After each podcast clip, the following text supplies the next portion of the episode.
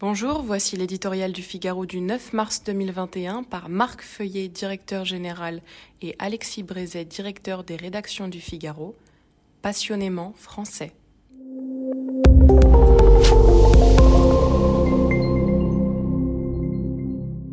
Olivier Dassault avait au cœur la passion de la France, sa grandeur, son prestige, son rayonnement.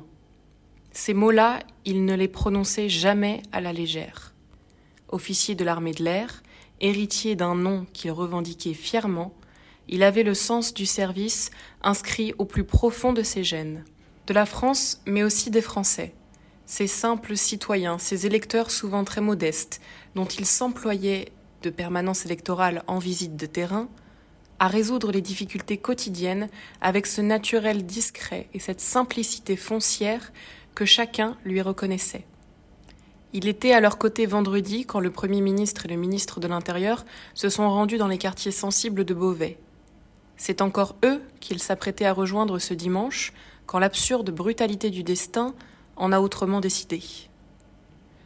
Homme de droite, libéral assumé, portant haut l'esprit de conquête et les valeurs de l'entreprise, Olivier Dassault assurément ne mettait pas son drapeau dans sa poche mais il était trop jaloux de sa liberté et trop respectueux de celle des autres pour imposer ses convictions.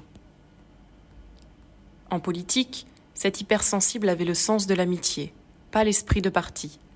Ingénieur, pilote d'avion, producteur de cinéma, chef d'entreprise, homme politique, musicien, photographe reconnu dans le monde entier, il aura cultivé tous ses dons. Dans tous les domaines, il aura excellé.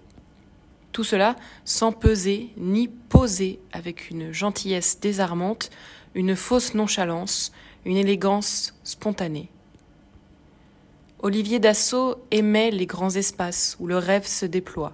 Il aimait le ciel, il aimait la mer, il aimait les longues marches d'approche aux premières lueurs de l'aube et les affûts à la tombée du soir. Il aimait les fleurs, les arbres, le bon vin et les amis. Il était fait pour le bonheur, il était fait pour la vie.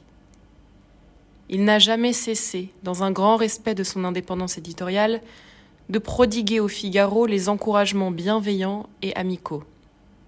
Sa brutale disparition nous laisse dans la peine.